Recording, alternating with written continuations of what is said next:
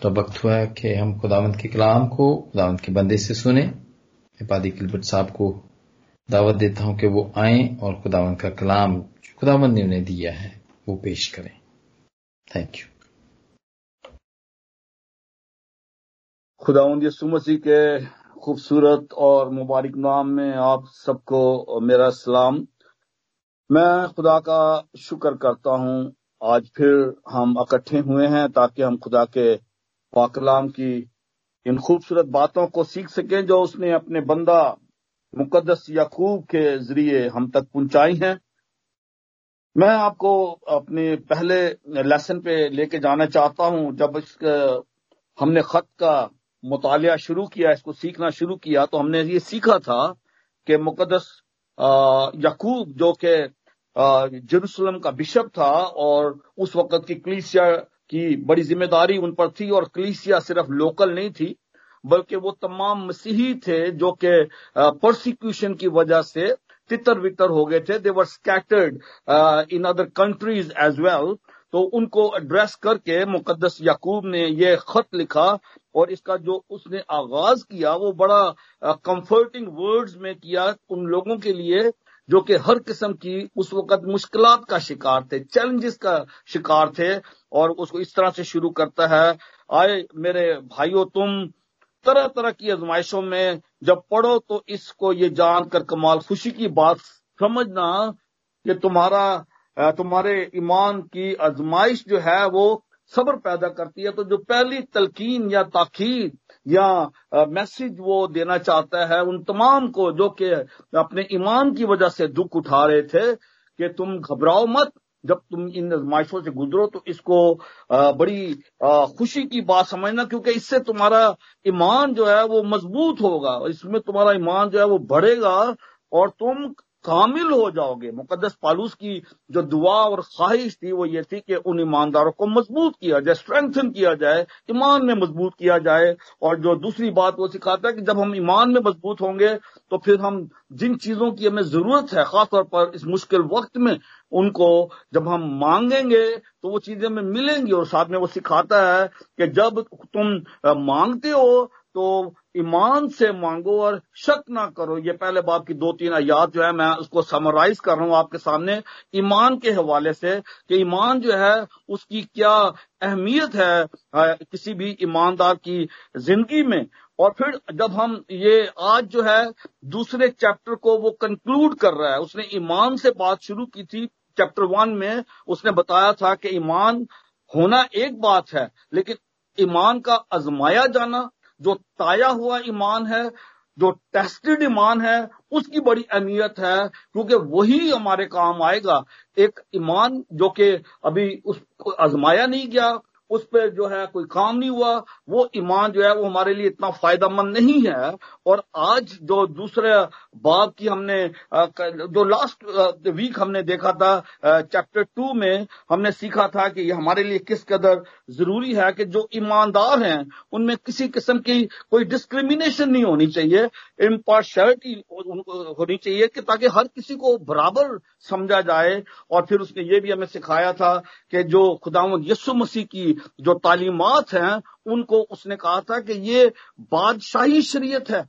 This is royal law क्योंकि वो सारे का सारा जो ओल्ड टेस्टमेंट है, जो शरीयत है जो नबियों के सहीफे हैं, वो सारे के सारे इसमें आकर उसका निचोड़ है कि तू खुदावंद अपने खुदा से अपने सारे दिल, अपनी सारी जान, अपनी सारी अकल, अपनी सारी ताकत से मोहब्बत रख और अपने पड़ोसी से अपनी मानिद मोहब्बत रख। ये हमने लास्ट वीक सीखा था कि शरीयत में और खुदा की जो मोहब्बत है, जो मसीह में ज़ाहिर हुई, जो मसीह की तालीमत है, जो बादशाही शरीयत है, उसमें क्या फ़र्क है?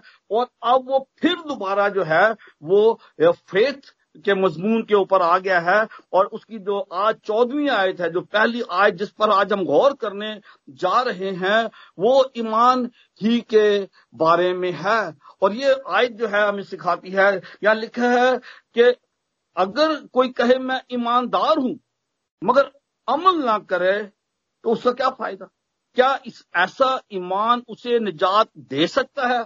सिर्फ़ एक आयत जो है, इसको भी हम थोड़ी देर जो है, इस पर गौर करेंगे कि किस कदर इंपॉर्टेंट है हमारा फेथ इसका मकसद क्या है? पहले तो हम ये जाने कि ईमान जो हमें दिया गया है, ईमान जो है, ये भी खुदा की तरफ़ से एक तोहफा है।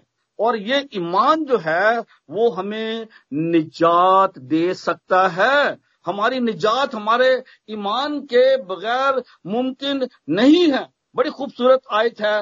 हिब्रूज चैप्टर 11 और वर्स 6 में लिखा है we can not please God without faith it is impossible to please God without faith हमारा ईमान जो है, वो हमारी निजात का बायस है और ईमान ही से हम बड़े बड़े खुदा के वादे अपनी ज़िंदगी में पूरा होते हुए देखते हैं। मुकदस यकूब जो ईमान के बारे में हमें बात सिखाना चाहता है आज, हमारा जो मजमून है, वो है ईमान और अमाल।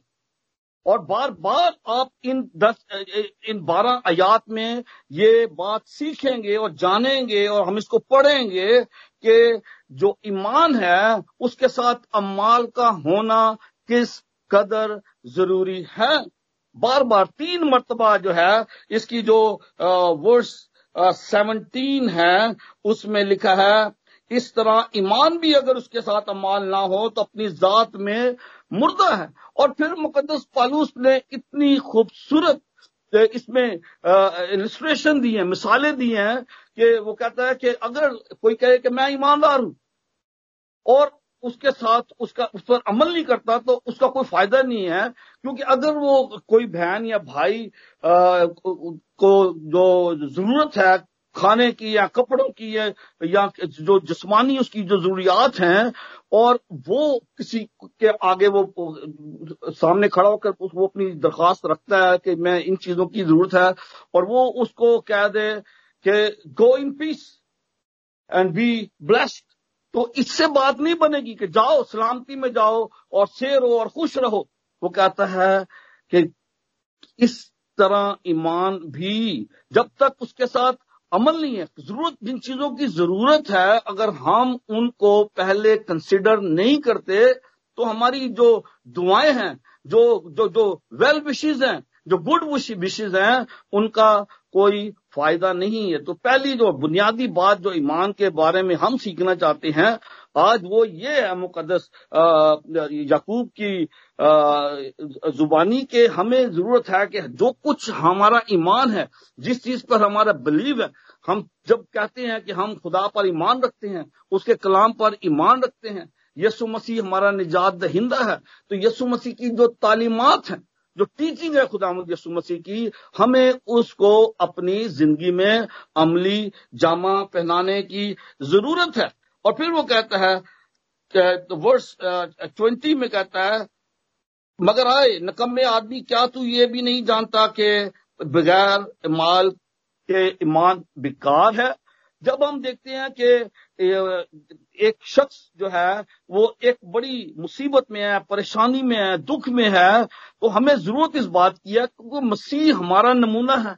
जब खुदावंद यसु मसीह इस दुनिया में थे, जब वो आए तो पहले उन्होंने लोगों की जो फ़िज़िकल नीड थी, उन पे तवज्जो दी। जो भूखे थे, उनको खाना खिलाया, जो बीमार थे, उनको तंदुरुस्त किया, इवन मुर्दों को ज़िंदा किया, ये जो मिरिकल खुदा मसीह ने किए पहले उनकी जो जरूरियात थी जिसमानी उनको उसने एड्रेस किया और उसके बाद फिर उसने उनको हमेशा की ज़िंदगी का पैगाम दिया, जिसे देने के लिए जो मकसद था खुदा यसु मसीह का इस दुनिया में आने का, वो जो है फिर उसके बारे में उनसे बात करते हैं। और फिर जब हम आगे बढ़ते हैं, ये तो पहली मिसाल जिसके बाद कहते हैं कि बल्कि कोई कह सकता है कि तू तो ईमानदार है और मैं अमल करने वाला, तू अपना ईमान बगैर अमाल के तो मुझे दिखा और मैं अपना अमाल से तुझे दिखाऊँगा। तू इस बात पर ईमान रखता है कि खुदा एक ही है, खैर अच्छा करता है।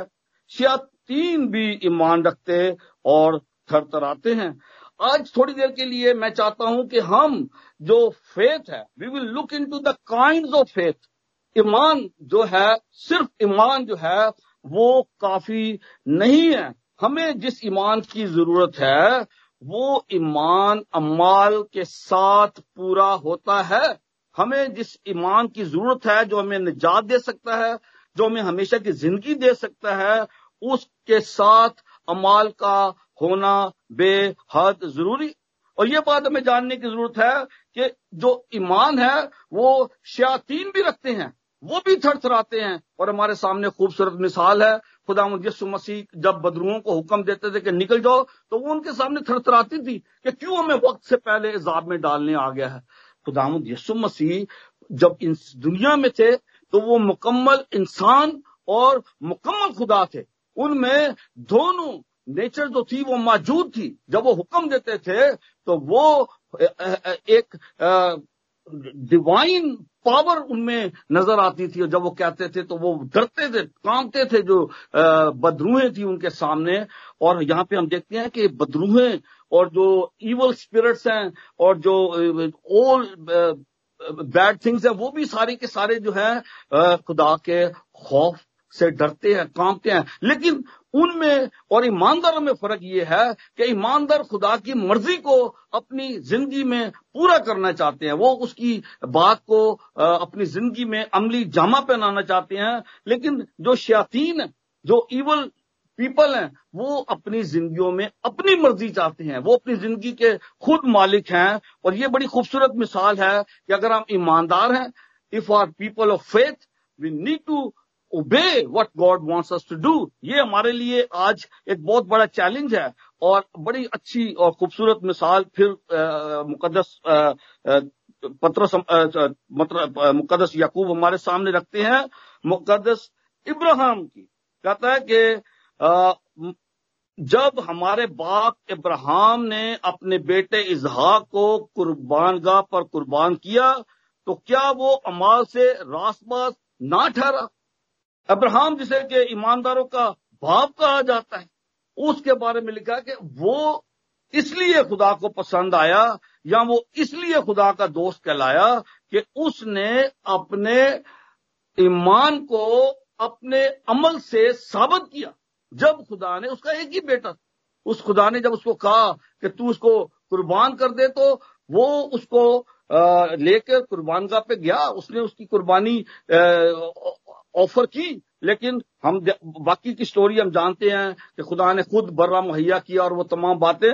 लेकिन जो हमारे लिए जो अहम बात है सीखने की, वो ये है कि हमें खुदा को अगर पसंद आना है, हमारा ईमान उस वक्त एक्सेप्टेबल होगा जब उसके साथ अमाल होंगे। और मेरे पास बेशुमार ऐसी कलाम मुकदस की मिसालें हैं जो इस बात को साबित करती हैं कि हमारा ईमान उस वक्त तक कामिल नहीं हो सकता। हमारा ईमान उस वक्त तक हमें निजात नहीं दे सकता और हम मसीह के सच्चे परस्तार नहीं बन सकते जब तक कि हम अपने ईमान के साथ साथ मसीह की उस तालीमत को अमली जामा ना पहनाएँ।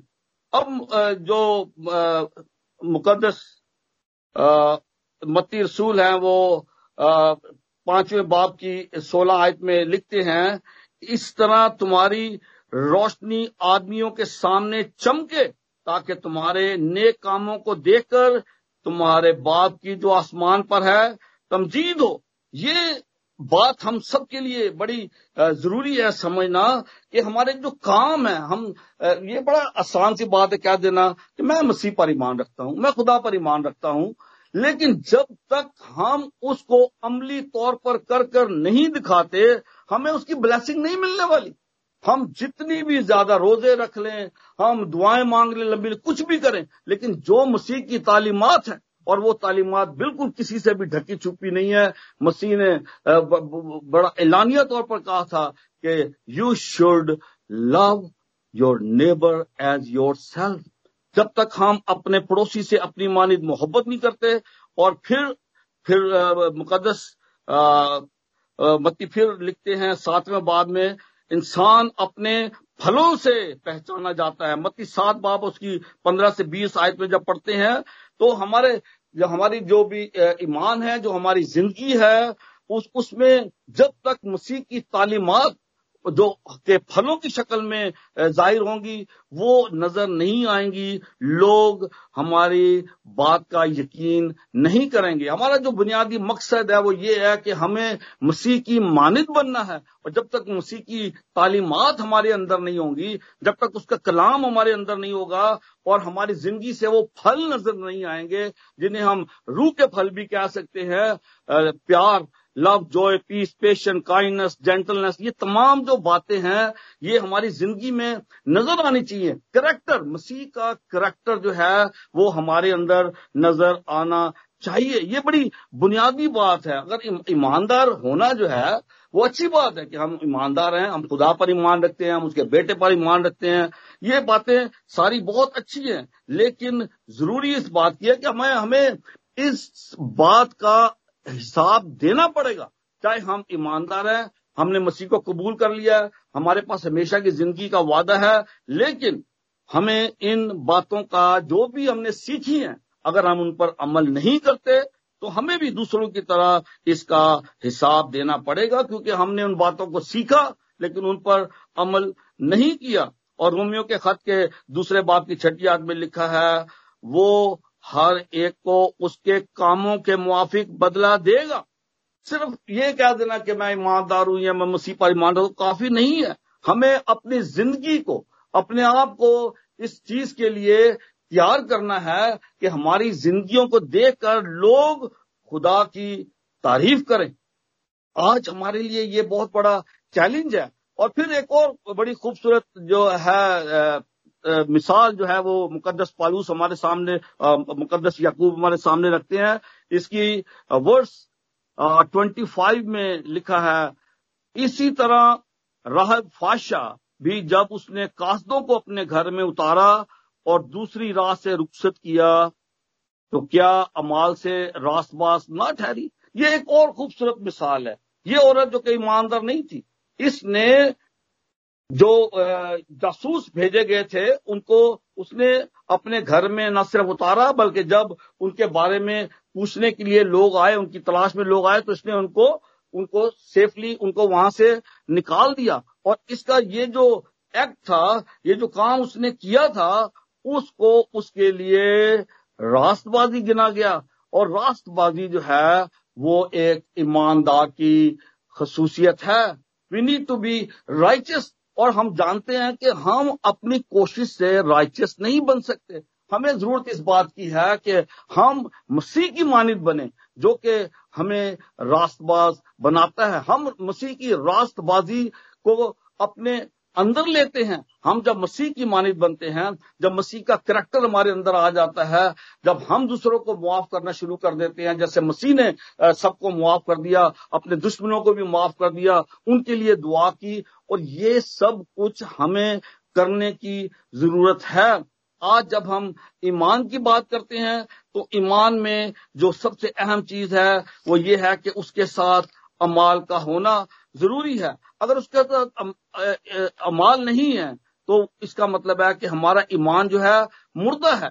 एक ईमान ज़िंदा ईमान है एक ईमान मुर्दा ईमान है। अगर हमारा ईमान है हम ईमानदार हैं हम कहते हैं हम ईमानदार हैं और हम आ, सारी अच्छी अच्छी बातें करते हैं लेकिन उनके साथ अमल नहीं करते और आज जो खास तौर पर जब हम क्रिसमस सेलिब्रेट करने जा रहे हैं, जब हम क्रिसमस के मौका पर एक दूसरे को मुबारकबाद देते हैं, नए कपड़े बनाते हैं, घर डेकोरेशन करते हैं तो हमारी ज़िंदगी से वो नूर चमकना चाहिए। वो जिसने कहा कि मैं दुनिया का नूर हूँ, मसीह की जो तालीमात हैं, उनको हमने सिर्फ़ सुनकर भूल नहीं जाना। एक कान से सुनकर दूसरे कान से निकाल नहीं देना। क्योंकि ये आखिरी आज जो है वो हमारे लिए बेहद ज़रूरी है। वर्ष 26 में लिखा है, घर जैसे बदन बगैर रूह के मुर्दा है, वैसे ही ईमान भी बगैर अमाल के मुर्दा है। हमारा जो मसीह के साथ ताल्लुक है, हमारा जो उसके साथ रिश्ता है, आज जब हम क्रिसमस सेलिब्रेट करते हैं तो हम उस बच्चे को याद ना करें, बल्कि हम याद करें मसीह की उन तालीमत को कि उसने कैसी ज़िंदगी गुजारी। उसने हमें एक नमूना दिया है कि हमें किस तौर से ज़िंदगी गुजारनी है इस दुनिया में। और ईमान जो है, वो इस चीज़ की बुनियाद है। ईमान के बगैर हम कुछ भी हासिल नहीं कर सकते। हमारा जो ईमान है, जो मसीही ईमान है, वो इस बात पर है कि खुदा ने हमारे गुनाहों को मुआफ करके हमें धोकर, हमें पाक साफ़ करके हमें नई ज़िंदगी में दाखिल कर दिया। और वो नई ज़िंदगी जो है, वो हमेशा की जो ज़िंदगी है, वो इसी दुनिया में शुरू होती है। जब हम मसीह की तालीमत पर अमल करना शुरू करते हैं, जब मसीह की बातों को हम अपनी ज़िंदगी में अमली जामा पहनाते हैं, जब हम एक दूसरे से मोहब्बत करते हैं, जब हम एक दूसरे से माफ़ करते हैं, जब हम एक दूसरे की जरूरियात का ख्याल करते हैं तो तब हमारी ज़िंदगी में मसीह चलता फिरता नज़र आता है। लोग आज क्राइस्ट को हम में चलता फिरता देखना चाहते हैं। हम जब आज क्रिसमस सेलिब्रेट करते हैं तो हम बताते हैं कि we are the followers of Christ जो उसको आज हम सेलिब्रेट कर रहे हैं उसकी फ़र्स्ट कमिंग को और साथ ही साथ हम इस बात का प्रचार करते हैं कि मसीह जो आया इस दुनिया में बच्चे की शक्ल में पैदा हुआ वो हमारी खातर मसलूब हुआ। उसने स्लीपर हमारे लिए अपनी जान दी और हमें यह सिखाया कि हम भी एक दूसरे से मोहब्बत करें, एक दूसरे की फ़िक्र करें और एक दूसरे के लिए जिस हद तक भी हम कर सकते हैं, उनकी मदद करने के लिए तैयार रहें। और यही आज का हमारा जो आज का मैसेज है हमारे लिए, जो आज हमारे लिए चैलेंज है, जिसके लिए मैं आप सबको भी इनकरेज करना चाहता हूँ कि इस चीज़ को आज हम अपने साथ लेके जाएँ कि हमारा जो ईमान है, वो प्रैक्टिकल होना चाहिए। सिर्फ़ कहने की हद तक नहीं होना चाहिए, या एक मरतबा संडे को जाकर चर्च में इबादत कर ली, इतना काफ़ी नहीं है, लेकिन हमें ज़रूरत इस बात की है कि हम अपनी जिंदगियों से, जो भी हमारे काम है, जहाँ जहाँ भी जिन जिन लोगों में भी हम उठते हैं, बैठते हैं, लोग हमारे कामों को देखकर उस मसीह की तारीफ़ करें, उसकी इज़्ज़त करें, जिसके हम पैरोकार हैं। और लोग बार बार ये बात कहनी पड़ती है कि लोग मसीह की तो इज़्ज़त करते हैं, उस पर तो ईमान लाना चाहते हैं, लेकिन जब वो, जो उसके पैरोकार हैं, जब उनकी जिंदगियों को देखते हैं तो उनको उससे बड़ी मायूसी होती है। आज जब हम ईमान के हवाले से बात करते हैं, आज जो चैप्टर टू है वो खत्म होने जा रहा है। पहले दो अबवाब में हमने जो चीज़ें अब तक सुनी या सीखी हैं, उनको हमने कोशिश करनी है कि हम अपने साथ, अपने दिल में रखें और हमें उन पर अमल करने की ज़रूरत है। बड़ी खूबसूरत मिसालें मुकदस यकूब ने हमारे सामने रखी हैं।